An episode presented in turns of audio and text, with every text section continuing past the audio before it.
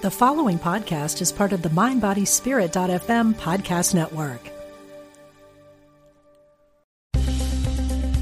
Practical spirituality. Positive messages. This is Unity Online Radio, the voice of an awakening world. Fascinating interviews and compelling conversations. Be present the Diane Ray Show.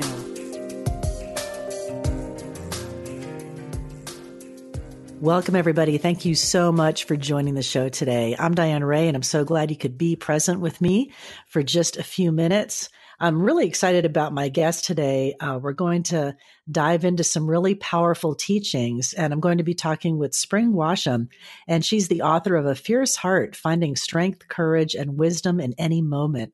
And I've been spending some time with this book, and I've been reading it over the past couple of days, and there's some really deep wisdom in here that I think can benefit everybody. So I'm, I'm, looking forward to the conversation. And Spring is a founder of the East Bay Meditation Center, one of the most diverse and accessible Dharma centers in the United States. And in the book, she shares her contemporary, unique interpretation of the Buddha's 2,500 year old teachings. And these are great stories, really from the heart. She shares a lot of her personal story in this book. It's really a personal thing here.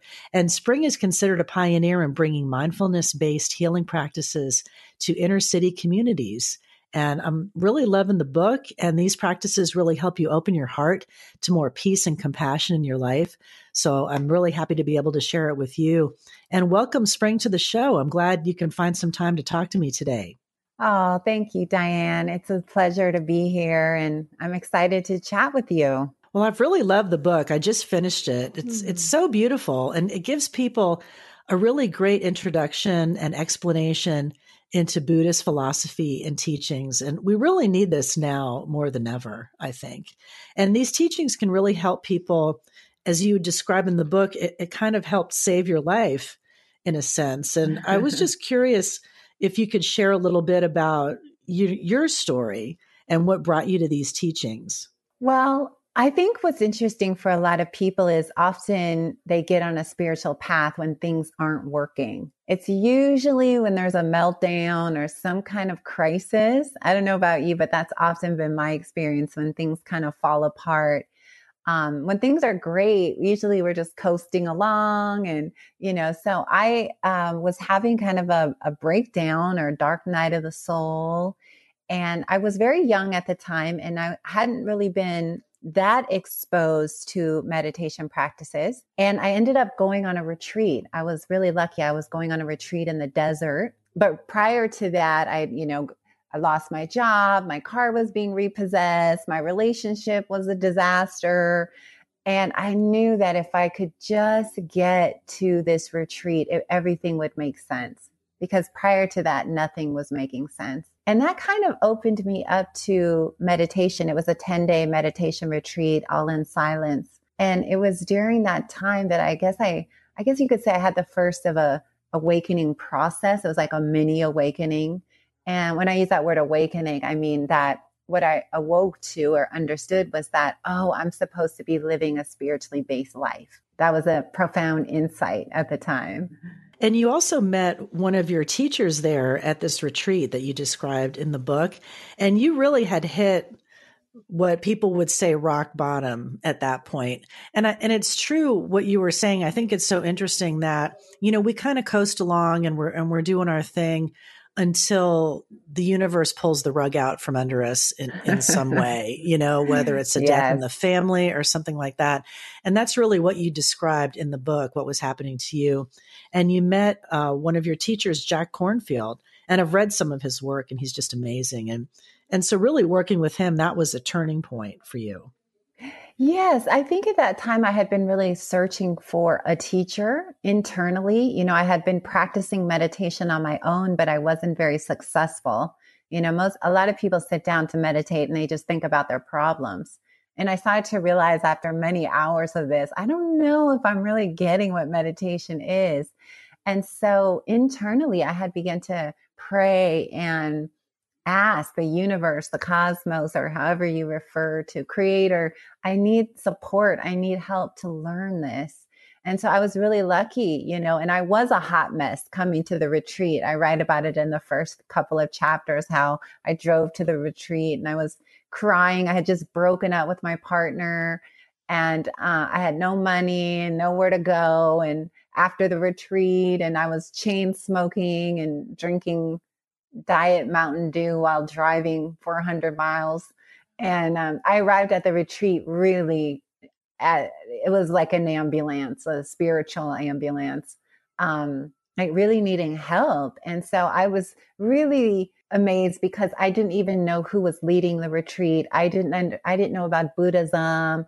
I just showed up because people said, This is a place where you can meditate. There's teachers there that will talk to you. There's vegetarian food and it's quiet.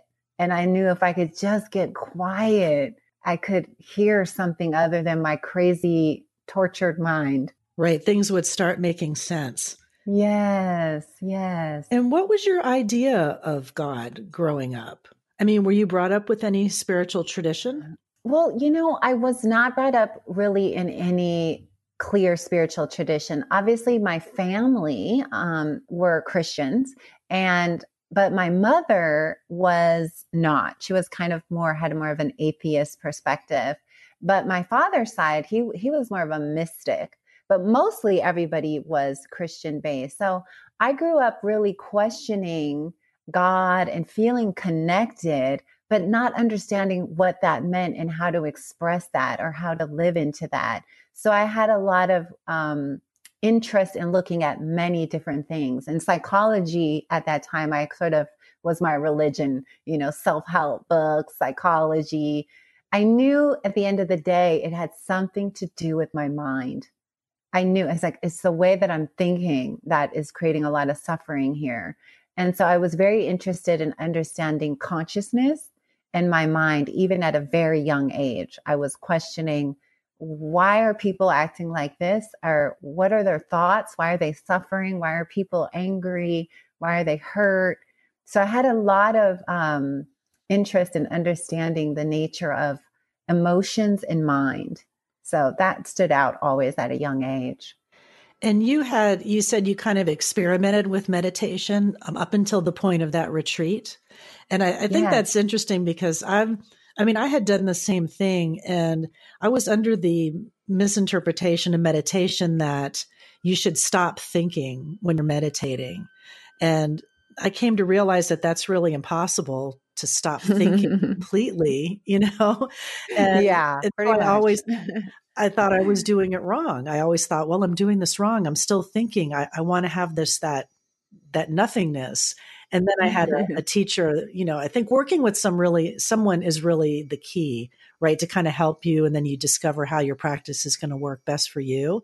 But once I realized that if I stopped thinking that I'd be dead, you know, that that wasn't going to work, um, then really looking at your thoughts, like, like what you're saying, you know, how your thoughts are causing you pain and how you can, you know, maybe change that and was, was that a big shift for you in, in your meditation practice? Oh, yeah. And, you know, when I started practicing intensively, it was over 20 years ago. So there wasn't all the apps, there was only a few books in the book section. And so for me to make connection with a teacher and learn how to work with my mind, that was everything.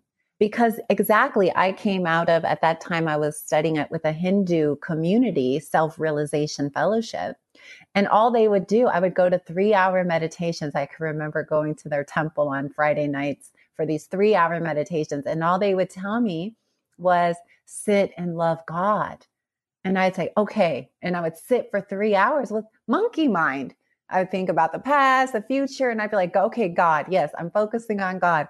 I had no real understanding that meditation is an art. I didn't know that I wasn't supposed to be thinking. Then I, when I was thinking, I knew this isn't getting me anywhere. I just feel stressed out. I don't, I'm not getting the experiences I'm reading about. So there's there, and they didn't teach any kind of um, step-by-step practice at that time. So I, when I met Jack Kornfield, he really exposed me to this whole lineage of the way that the Buddhists approach meditation practice, which was very step by step. You start with your breath, you start with your body. Oh, present moment. The mind never stops. We just make peace with that. Yeah. So I, a whole nother level opened up when I had a kind of formal instruction and a way to interact with a teacher and receive guidance on how things were going. Yeah, it was a huge breakthrough. And do you ever really master the monkey mind or, or this is or is this what you mean by practice? yeah, in a way you master the monkey mind by mindfulness of it.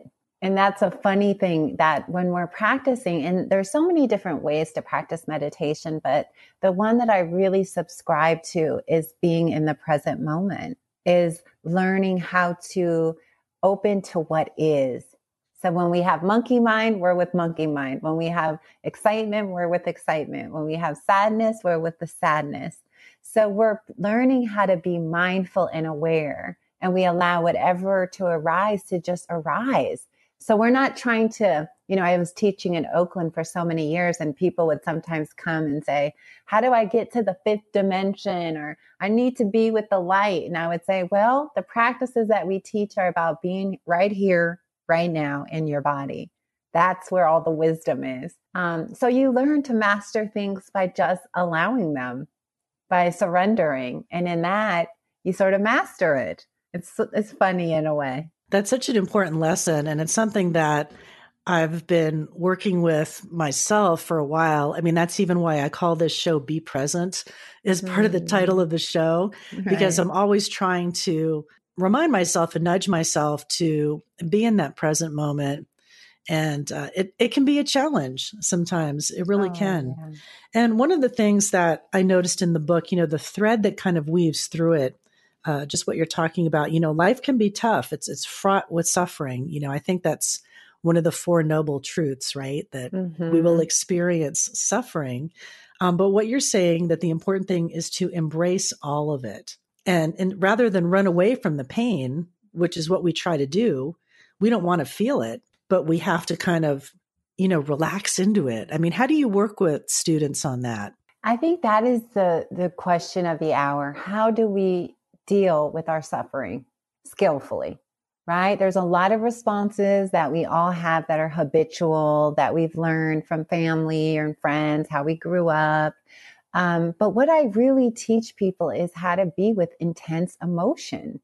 That's usually what most people are really scared about. If they come on a retreat, they worry, oh my gosh, what if I have to feel something? And I'll think, okay, what do, what do you what do we not want to feel? And they'll like fear or loneliness or sadness. And if you think about it, these emotions are are our human family's emotion. They don't really belong to anyone. They are visitors.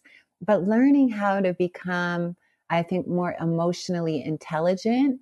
So we learn how to not act them out, not repress them, not feed them, but learning how to open to them and feel them. And that sort of, I guess the word alchemy is really what mindfulness does. When we're aware of something, we, we place our loving awareness there, the emotion sort of dissolves or just energy. So I really work with people to help them not be afraid of intense experience. And the practice gives us a kind of courage to meet deeper and deeper states of confusion or fear or anger and see them as just more energetic phenomena. So I think that's really key to not take it personally. But I think on the spiritual path, and that's why I write A Fierce Heart, is that you have to be willing to feel in order to wake up. You can't bypass it. You can't wish it away. We have to open to the underworld of the mind and experience it in order to walk through it. So that's really the, what the book a lot is about.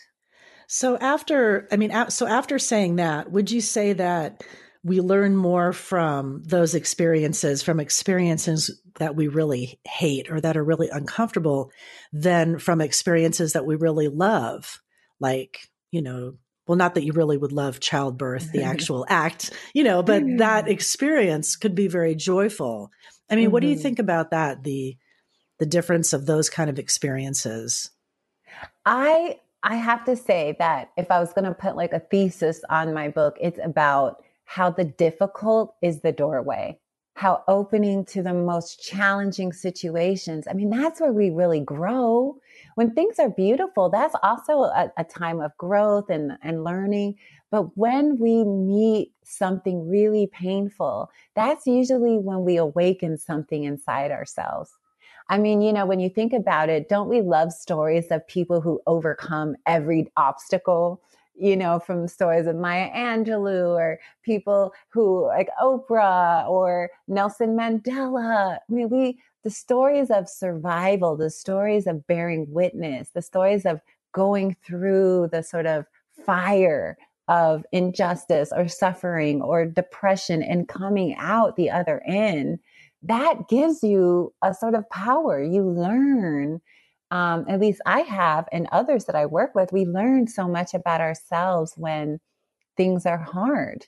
And we don't wish for hard things that come. No, you know, but in a human life, we all get 10,000 joys and 10,000 sorrows. And no one is exempt from that. If you're alive on the planet, you will experience some version of that. Um, but I just, I learned from my most difficult moments. Um, so I encourage people to not shy away, but to meet it, to open to it and see where it takes you. That's so true. I mean, I do love those kinds of stories. I mean, I love the underdog. You know, most oh, people yeah. do. Uh, or, you know, like Joseph Campbell would say, the hero's journey, you know, mm-hmm. the hero mm-hmm. goes through that that path and has all these things that they have to deal with and you know ultimately is uh, triumphant in the end so right. yeah, that's true. You know, if we embrace it and lean into it, then we can really le- learn these uh, really powerful lessons. So what would you think about this statement? Is it never too late to change? Oh, of course. I completely believe that. You know, that it's all, it's never too late to change because if you're awake and aware, you're changing the moment. If you're paying attention, change will happen because your decision making process will be different. Ah, I'm aware. I'm aware of what I'm doing. I'm aware of what I'm saying. I'm aware of where I'm going. I think awareness is is really really key. That changes the moment. It's like a science experiment. You know how they say when when uh, people are observing uh, a sort of phenomenon that by the observer they change the outcome just by the observer. Right. Our own awareness changes our experience because we're we're awake to something we weren't before. I love that. And I think change can be really beautiful. You know, every year um, around Christmas time, around the holidays, my favorite thing to watch is this old 1951 version of A Christmas Carol. Uh, and it has to be this mm. particular version with Alastair Sim. I don't know why. I just I love this old version, but it all it gets me every single time when he wakes up. You know, Christmas morning and he's dancing around. I'm giddy as a schoolboy. And it, I love that. Like it brings a tear to my eye because he, it's not too late, you know, and then he goes and has, uh, dinner with his nephew and they welcome him in is just it's beautiful it get i Aww. even get choked up now thinking about it i don't know why but i love that i love that scene because i i believe that too i think that people can change if if they really want to you know if it's yes. really in their in their heart and they really want to and they really listen. And just one of the great lessons that you share in the book. I'm talking to Spring Washam about her book, A Fierce Heart Finding Strength, Courage, and Wisdom in Any Moment. It's available right now. And one of the other great lessons and insights that you share in the book is you say that we all experience a great calling to answer the question of why we are here. And sometimes that can seem like a cliche, right? Well, why am I here? You know, and you know, mm-hmm. you see like cartoons or things or people asking that question, why are we here? But so often I think fear keeps us from answering this call. And you talk about what actually that feels like, like that kind of universe tapping you on the shoulder. Mm-hmm. And can you talk a mm-hmm. little bit about that, about addressing and overcoming that fear to answer that great calling? Yeah, and again, I think we could use the um, the map or the cosmology of the hero's journey, right? And It's like the call is a part of the beginning, right? Something's not working anymore. Our life no longer works. That's usually a sign, right? The relationship's not working. Suddenly the job's not working, or the health maybe isn't working. How we're living, how we're thinking, we just outgrow it. And the call, I always say, it's the call to adventure. It's the call to living a new way. It's the call to shifting. And it can be also a very scary time because often when that call comes, what is asking us to do is to change how we're living and what we were attached to. Kind of like a birth death moment there. Something's dying for something else to be reborn. And we are scared. Um, I know for me, I experience that every time I'm about to grow. It's usually I have to let go of some other little thing that I'm attached to. You know, even our addictions, even things that aren't good for us, toxins, we're attached to them. Right. We have a relationship, right? I have a relationship with this food. I have a relationship with this particular person. I have a, you know, even when it's not good. So a lot of times the the fear comes from attachment to not not knowing the the next step. We're in the middle ground, you know. Something's dying, but that new thing isn't reborn yet. The new path isn't clear, and we get scared you know, something's trying to wake us up, but it's also a time of um, uncertainty. And we love certainty. You know, we want to have our to do list. We want to know what's going on every moment. Well, on the spiritual path, when you're really walking it fully, uh, there's a lot of times where there's no certainty that we're just sort of in a way flying by the seat of our pants in a in a good way we're paying attention but we're being led and a lot of times we can't see around the corners. You know, we know what we're doing is no longer working and we have to be willing to let go before we see the next you know, turn on the road, so to speak. And that's really the key, right? The way that we're holding on to what's familiar with this death grip. You know, like yes. I, I have a friend that will readily admit that her, her biggest fear is change. And she would rather stay in, you know, a horrible situation or a bad job until the bitter end, you know, and not mm. and not shift and move. And I think we just become numb and and have blinders on if we're always in that mindset of, of being afraid to change. Like she's never, I mean, I've left a couple of jobs. You know, I walked out of a waitressing job once. I'm like, this is ridiculous. I can't do this anymore. You know, like right. you'll get to the point where you just you have to you have to move. You have to make a move. But she would stay in something, you know, until you get fired or until the relationship is just at a bitter end. And I think that's so sad, you know, and I've tried to talk to her about that, but don't you think we just become numb and there's we're just clouded over if if we hang on so tightly and we have that attachment and fear of change. Yeah, you know, and it's just that it's fear and you know your friend is is very common that kind of mindset of hanging on because it's familiar even though it's painful. Right? It's like, well this is a familiar pain. I don't know what that what's over there, you know, even though it's not working or and then obviously yeah, things start to fall apart on their own. When we're not willing to move, usually we an accident happens when you i always say the great call is the one call you have to take. Right. If you refuse it life gets more choppy. That's when accidents start to happen or things go really wrong we get fired then then the cosmos just rips the rug out like you were saying in the beginning like everything dissolves on its own right? And that it, it's like life is trying to get our attention so we can pretend to be asleep, we can push back. However, you know, things have a life of their own, you know, and, and we set things in motion when we say, okay, universe, I want to heal. Well, wow, okay, everything then is up for grabs. So letting go is a huge part of this whole journey. And one of my favorite chapters in my book is called Hello, Goodbye. And it's all about impermanence. Hello, goodbye to everything. You know, it's here, it appears, we dance, then it dissolves. I don't have to ask why anymore because inherently change is built into the fabric of the universe. It's it's nature. I didn't do anything wrong because the relationship ended. I didn't do anything wrong because somebody fired me. I mean, there might be on one level, yes, but on a bigger level, everything comes together and then dissolves. It's just everything has an expiration date from the fruit in your fridge to the trees outside to ourselves. So I really teach a lot about letting go as a path to freedom because if we don't think of it as a spiritual practice, we will create a lot of extra suffering. That's so true. I'm talking with Spring Washam about her book, A Fierce Heart. We're going to take a short break and then we'll be right back. But before we take the break, there are so many great quotes and stories that appear in Spring's book, A Fierce Heart, that I wanted to share one with you. It comes from the book The Art of Mindfulness by Zen master, global spiritual leader, and peace activist Thich Nhat Hanh. He is world renowned for his powerful teachings and best selling books on mindfulness and peace.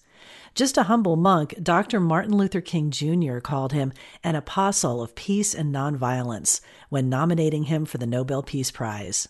Exiled from his native Vietnam for almost four decades, Thich Nhat Hanh has been a pioneer bringing Buddhism and mindfulness teachings to the West. According to the Buddha, life is available only in the here and now, the present moment. He said the past is already gone, the future is not yet here. There's only one moment for you to live, and that is the present moment. If you miss the present moment, you miss your appointment with life. We'll be right back.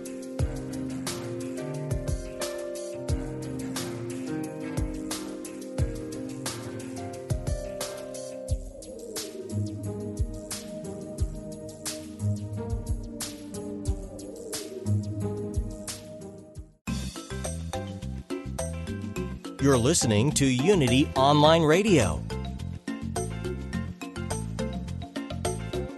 the voice of an awakening world.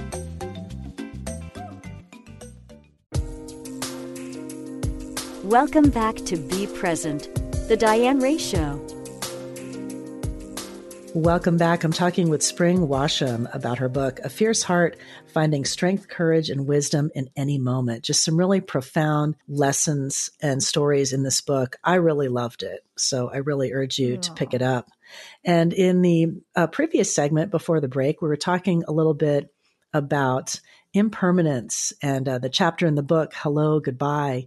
And uh, during the break i was sharing with you that that was really one of my favorite chapters in the book as well because i think it's it's such a hard thing for people to to grasp sometimes and uh, the fear of change and how when we're stuck in that rut just in the comfortable of the the devil we know so to speak rather than embracing the change and the fear of of jumping off just just keeps us so so bound and missing out from so many great experiences. And i think once you kind of move through that and accept the fact of impermanence that the universe will answer your questions like i'll just share a, a quick story. Um, i worked for louise hay for her company for a long time for 11 mm. years and i learned so much from her. And i remember asking her one time about starting the company because she had started the company in her 60s and you think oh that's so old you know? But now as i'm getting right. closer to that number it's really not right? Right. and, you know being open to like new experiences and, and changes no, no matter what your age and i said so louise what did you do? Like how did, how did you start the company? And she said i opened the mail and i answered the phone you know and she just kind of did these hmm. tasks and moved forward. And she goes when you when you just move forward in the right direction people will come to you. And you touched on that a, a little bit a little bit earlier how the universe will answer you right? Yes. When when you answer the great calling the universe will continue to lead you right? And and has yes. that been true in your experience as well? Oh yes. I mean I when I say yes, and usually when you're saying yes, it's to something that you feel like, oh my gosh, this is impossible. Again, if you go back to the the archetype of the the warrior hero's journey, usually when they go out to the road of trials, that's a part of the hero's journey where they have to slay the dragon, right? And they have maybe like a, a, spoon to do it and they're way under equipped. And then there's this huge task often, right? And you think, impossible, like Louise Hay's. I'm going to start a huge publishing thing at age 60. You know, it's always something bigger than yourself. And so when you say yes to it from a place of just being in service and with your heart open in faith, a thousand invisible hands come forward and synchronicities come forward. The right, you're thinking about Egypt, a book appears on your table about Egypt. You're thinking about a certain set of teachings, you get an invite and or a YouTube video the five minutes later. That's when the universe is kind of I almost feel like they're rooting, like, yes, keep going. Yes. You know, you start to see a lot of symbols and signs everywhere. Yeah, I'm sure Louise um, you know, when she said yes and she picks up the phone and she's just doing the tasks in front of her, but there's a magic that starts to unfold as the right people start appearing, the right the right things start to appear around to make the movements to step one, step two, then find, you know, I'm sure there was a lot of magic along the way. Struggle, yes, but there's also sort of this divine synchronicity and, and, and sort of, I like to call it like this magic that starts to happen with our life when we say yes it can really be magical and when you yeah. when you kind of turn over the reins um, like there was a great story you share in the book that the camel knows the way mm-hmm. and i thought mm-hmm. that was so so cute i like that story you know just sit there and let the camel go you know and that's kind of what she did like she did the tasks and then let you know the universe kind of guide you. And you're so right. I mean, I've seen that in my own experience just over the past two years that even though you are dealing with the fear and uncertainty of, of everyday life, we don't know what's going to happen. I don't know. But I have had, you know, great people come into my orbit and some synchronistic thing will happen. And the more you wake up to those things, I think the the more, you know, more breadcrumbs you get thrown along the way. And it, it is, it's just kind of a beautiful, magical thing and I think you start to believe more in magic, right? I mean, I, would like to believe it's possible. Yeah, and I think you you start to believe that the universe is a loving place and that you're you're having a relationship with compassion and and a relationship, right? It's not the God ideal isn't separate. Oh, I'm a part of this. I'm a part of this. There's yeah, you're relating to to everything in a different way. And and that becomes a profound uh, shift when that starts to happen. Well i'm glad you mentioned that because um, in the book you say one of the roots of our unhappiness is that we have forgotten that we are divine and mm-hmm. that we're we're stardust. We're we're pieces of god and that we don't have to look outside ourselves for this. And do you think that's that's a major a major factor in, in our unhappiness that we we don't have that relationship or that we don't believe that we are divine? Yes, I do. I have, and when I was working and teaching a lot, when we opened the East Bay Meditation Center, a lot of teachings um, I were I was giving about Buddha nature, which is true nature, which is that you're inherently perfect, whole, complete, and you you're actually a Buddha. You just forgot. You're asleep to it. Now that is a very affirmative belief. Okay, I'm awakened, but I'm I'm in a state of forgetting. Okay, I can I can understand that.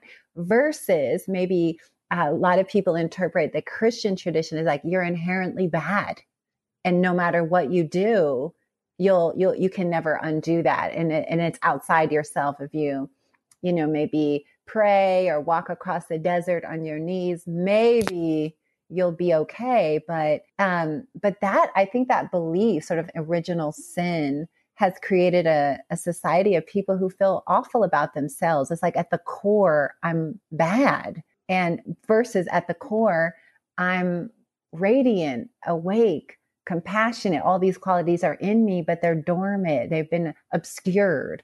So then the journey becomes about awakening those qualities. It's like you know the jewel in the heart of the lotus and so for me, um, one of the chapters in my book, Remember Who You Are, is a really important one. It's like, remember who you are. You are the stars.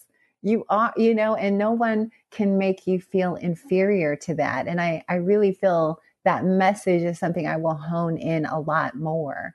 You know, I'm here to remind people that they're not this separate, uh, sinful individual way out, cast out of the cosmos alone, right? That no, and it, it, you restore a lot of your power when that system, that belief system is outgrown. And that can be a radical shift for some people. And a lot of oh, people yeah. would maybe push back on that by saying, well, what are you saying that you're God? How can you say that? You know, I remember working with, with mm. Dr. Wayne Dyer um, for a long time and, and he would share that message with a lot of his listeners. I worked with him on his radio show and, and he would say, you are, you know, you are divine and you are a piece of God. It's within you. And that can be a radical thought for a lot of people who may mm-hmm. have been brought mm-hmm. up in a different tradition. Like you said, that we're taught that we're horrible sinners and we need to repent, you know, or that, that kind of philosophy. And I wanted to ask you too, with the people that you work with, I mean, you work with a lot of people who have been through some really traumatic experiences, you know, really you know unbelievable. And and you yourself have been through some really traumatic experiences. I mean when you're working with them how do you help them kind of embrace that idea and separate from what happened to them, you know, to not believe that they're victims or just identified with those events or that horrific event that happened? Yeah. So I, you know, spent so much time in Oakland working with really, you know, communities of color, activist communities, LGBTQ, trans communities, communities often marginalized and on the the brink, you know, on the edge. Um, you know, a lot of times when I work with people, and I also do, you know, a lot of shamanic healing work. So I do hear stories that are gut wrenching, that are, um, it's hard to even be present for some of them, but I am. I open to it with compassion. But one of the things that I so believe is that that we are not, we are so much more than our trauma. And so I try to get people to hold their experiences in a in a much bigger span of time like this is one chapter in the midst of a huge book.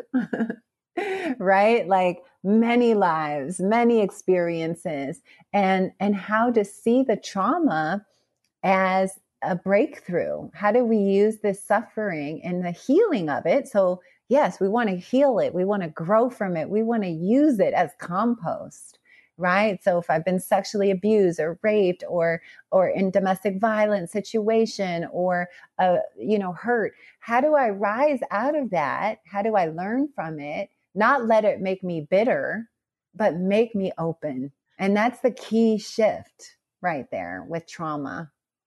Right and not letting it take over and become your identity right? Like yes, that's yes. you're not what you're not what happened to you i guess yeah, and I think that's a stage. First, there's the identity, and there's a heavy identification that often arises in the earlier stages of healing trauma, right? Where we do have to claim it for a while. We do have to relate to it on a certain, on a very um, uh, relative level, like on the conventional level. There's this me, and this happened, and and we have to kind of mourn it.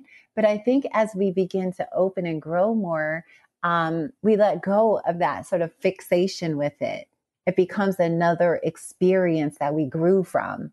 And the healing of it becomes much more important than the the the suffering of it right? So then we begin to talk about it in a whole different way. But but that process does have to be honored as we go through letting go of these big things. You know a lot of people are contacting me and i'm sure others who are teachers and healers just with um, repressed memories you know, just as the Me Too movement or anytime these stories are coming out, they trigger a sort of collective um, experience of repressed trauma. So some of these things we honor the cycle of it. So I help people to kind of go through those cycles, but then to see at the end, oh wait, I'm I'm more than that. And you mentioned shamanic experiences and and I know you've had a lot of training in the shamanic world. And in the book, you mentioned exploring the world of plant medicine and wisdom of the Amazon.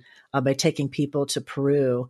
And I was just curious, does this include ayahuasca ceremonies? Have you ever done that? and, and what do you think about that? Because I'm, I'm really interested in um, some of the work that's being done in that world. Yeah, so that is what my whole organization in Peru is about working with ayahuasca and bridging ayahuasca and Buddhism in the Amazon.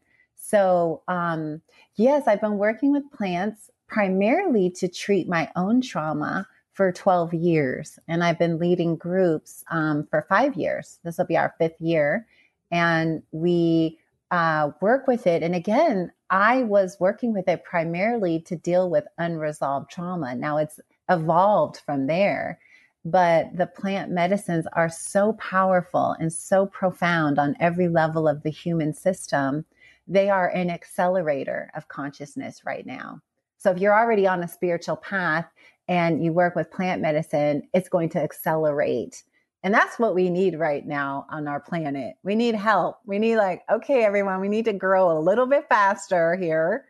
Um, just because of the environmental factors and the global factors. So, um, so ayahuasca is just an incredible plant. And for people who are ready for it, it can be life changing, powerful. And our retreats are really designed for people already on a spiritual path. We're a, a niche market and um, and it's been controversial for my Buddhist community at first. Me getting involved and having uh, Buddhist-based ayahuasca retreats. You know, so I've been on the hot seat. I want to say this has been a little bit controversial, and I've only recently really become more public about it in the last few years, giving talks about it. But I just have to. I've seen so many miracles, and my work with indigenous communities down there, and I lived in the jungle for a year studying with. Um, Shipibo Maestras. So, and I'm, my second book with Hay House is about all about this topic. Well, I think it's just fascinating. And I'm really glad that you could share a little bit of your experience with that and how you're working with it, because I agree with you, you know, 100%. I mean, just in the research that I've done and seeing some of the change that can take place, you know, and the misunderstanding with um, entheogens, you know, they're called. And yes. I think it's great that you're working with people and you're talking about it because I think that we should lock the doors of Congress and make them all uh, take ayahuasca, you know.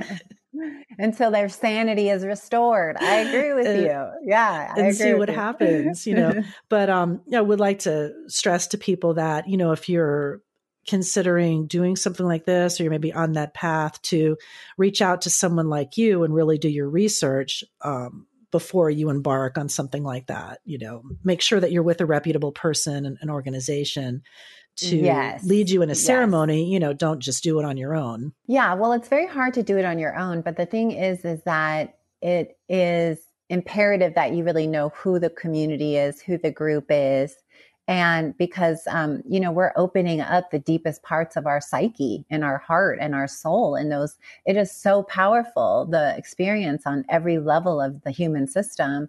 So you just want to be with somebody who has a very high integrity that knows the work really well and yes it's really key. But our organization um, for people who are are ready for something is a really beautiful step for people to explore and um, could they could they find out more on your website or maybe reach out to you for information? Yeah, they can they can see on my website. Uh, my website for that work is Lotus Vine Journeys.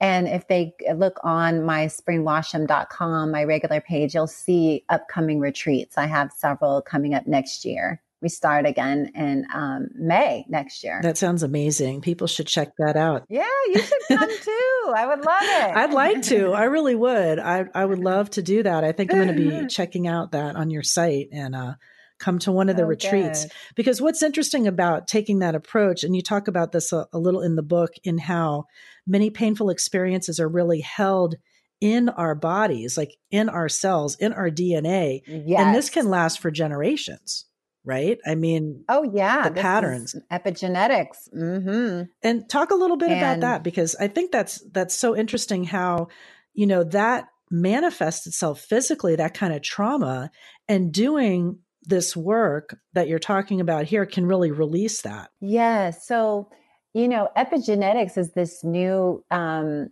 research that's happening around DNA and families and trauma and how uh, our DNA is passed down. And we know we know this energet- energetically. We can see families that have, you know, five um, generations of alcoholics or sexual abuse runs in families, domestic violence runs in families. Um, so epigenetics is really, really powerful because it also shows us the trends and how we can change that and how um, it's all about like telomeres and it's, you know, I can get really sciencey and geek out on that.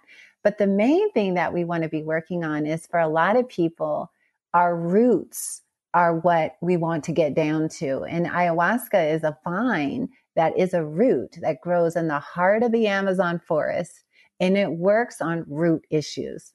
It works on the first three chakras, particularly if I was going to use that, which is our family of origin, our family tree, and our DNA which is our family tree on some on some you know we're we're here because our ancestors were here. And so it really works on those levels.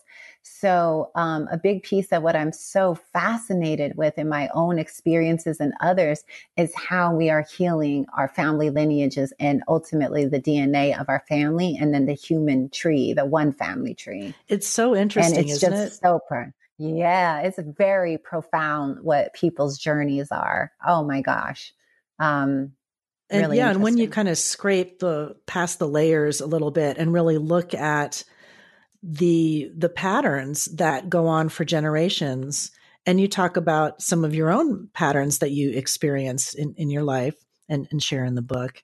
And the more people are aware of that and how they can make those shifts, you know, you can end years of, you know, patterns of abuse or you know, being the victim, you know, not speaking up, being walked on, you know, all of those things.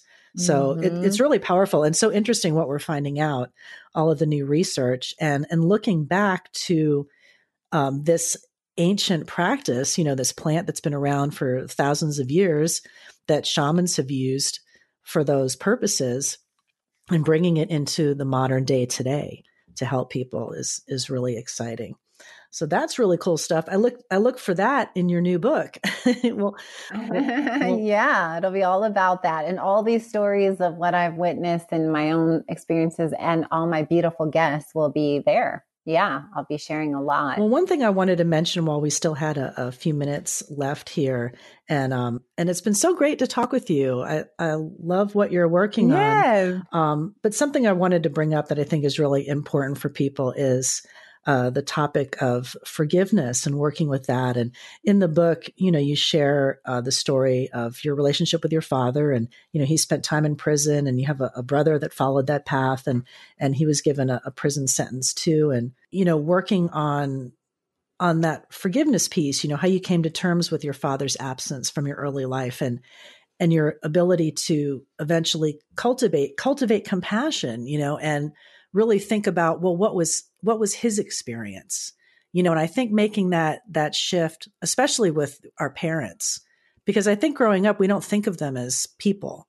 They're just your they're your parents. You know they they weren't people that were flawed that had relationships and experiences that didn't work out for them. Um, so i think that's really interesting. And and how's your relationship today with your father well, you know, my father has always been a very profound teacher for me, and he's helped me cultivate a fierce heart. And he, you know, is difficult. I'll be honest. You know, he's not someone who, um, his own unresolved trauma is his biggest obstacle. And it's really hard when you get to later years in life if you haven't dealt with stuff. Wow, it, it's just the programs are really there. And so he he's doing well. Um, we're not as close as I would like to be, you know, because he just is hard, sort of hard to deal with in his own. He gets in his own way, you know. He has all this love around him, but he can't always receive it. And so he teaches me all the time about that. So I look at him as one of my best teachers and I forgive him for everything. I always have actually. The moment I laid eyes on him, I I remember being like, okay, yeah, this is definitely someone I I you know, it's beyond. And and I love him very much. you know, and maybe things will change more in the future where he'll be able to receive love from his children in a different way. But at, on this particular chapter, it's no fairy tale.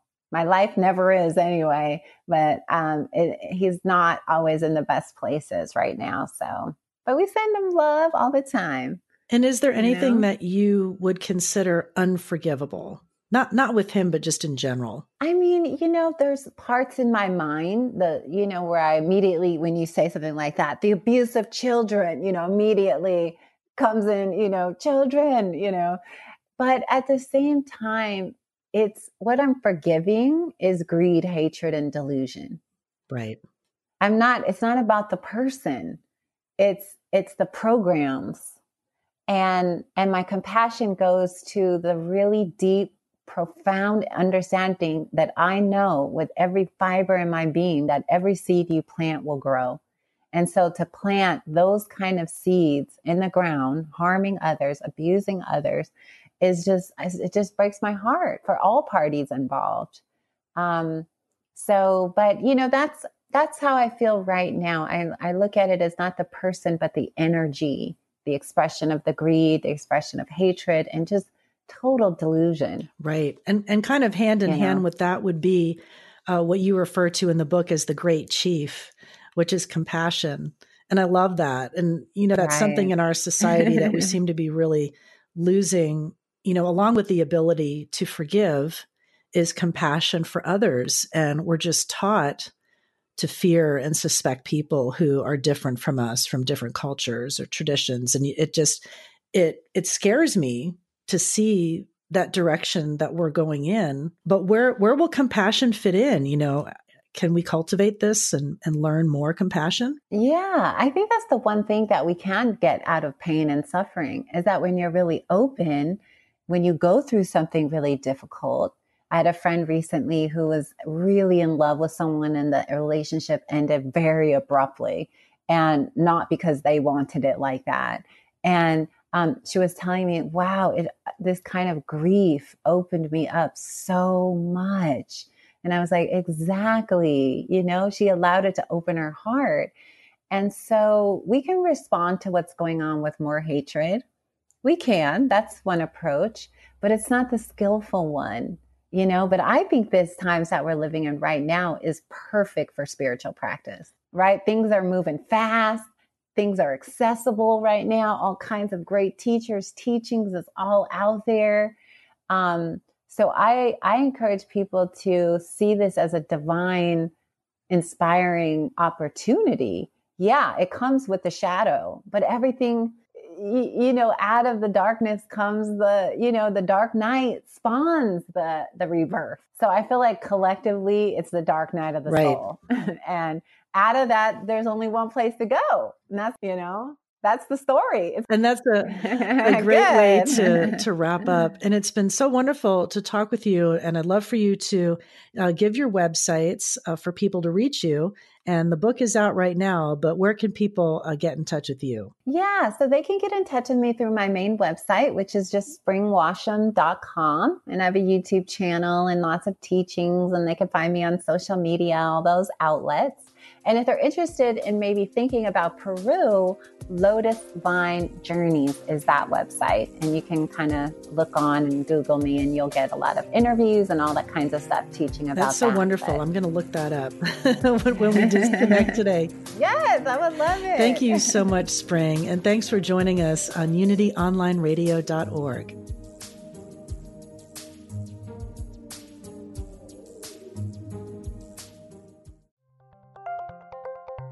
Thank you for listening to Unity Online Radio, the voice of an awakening world.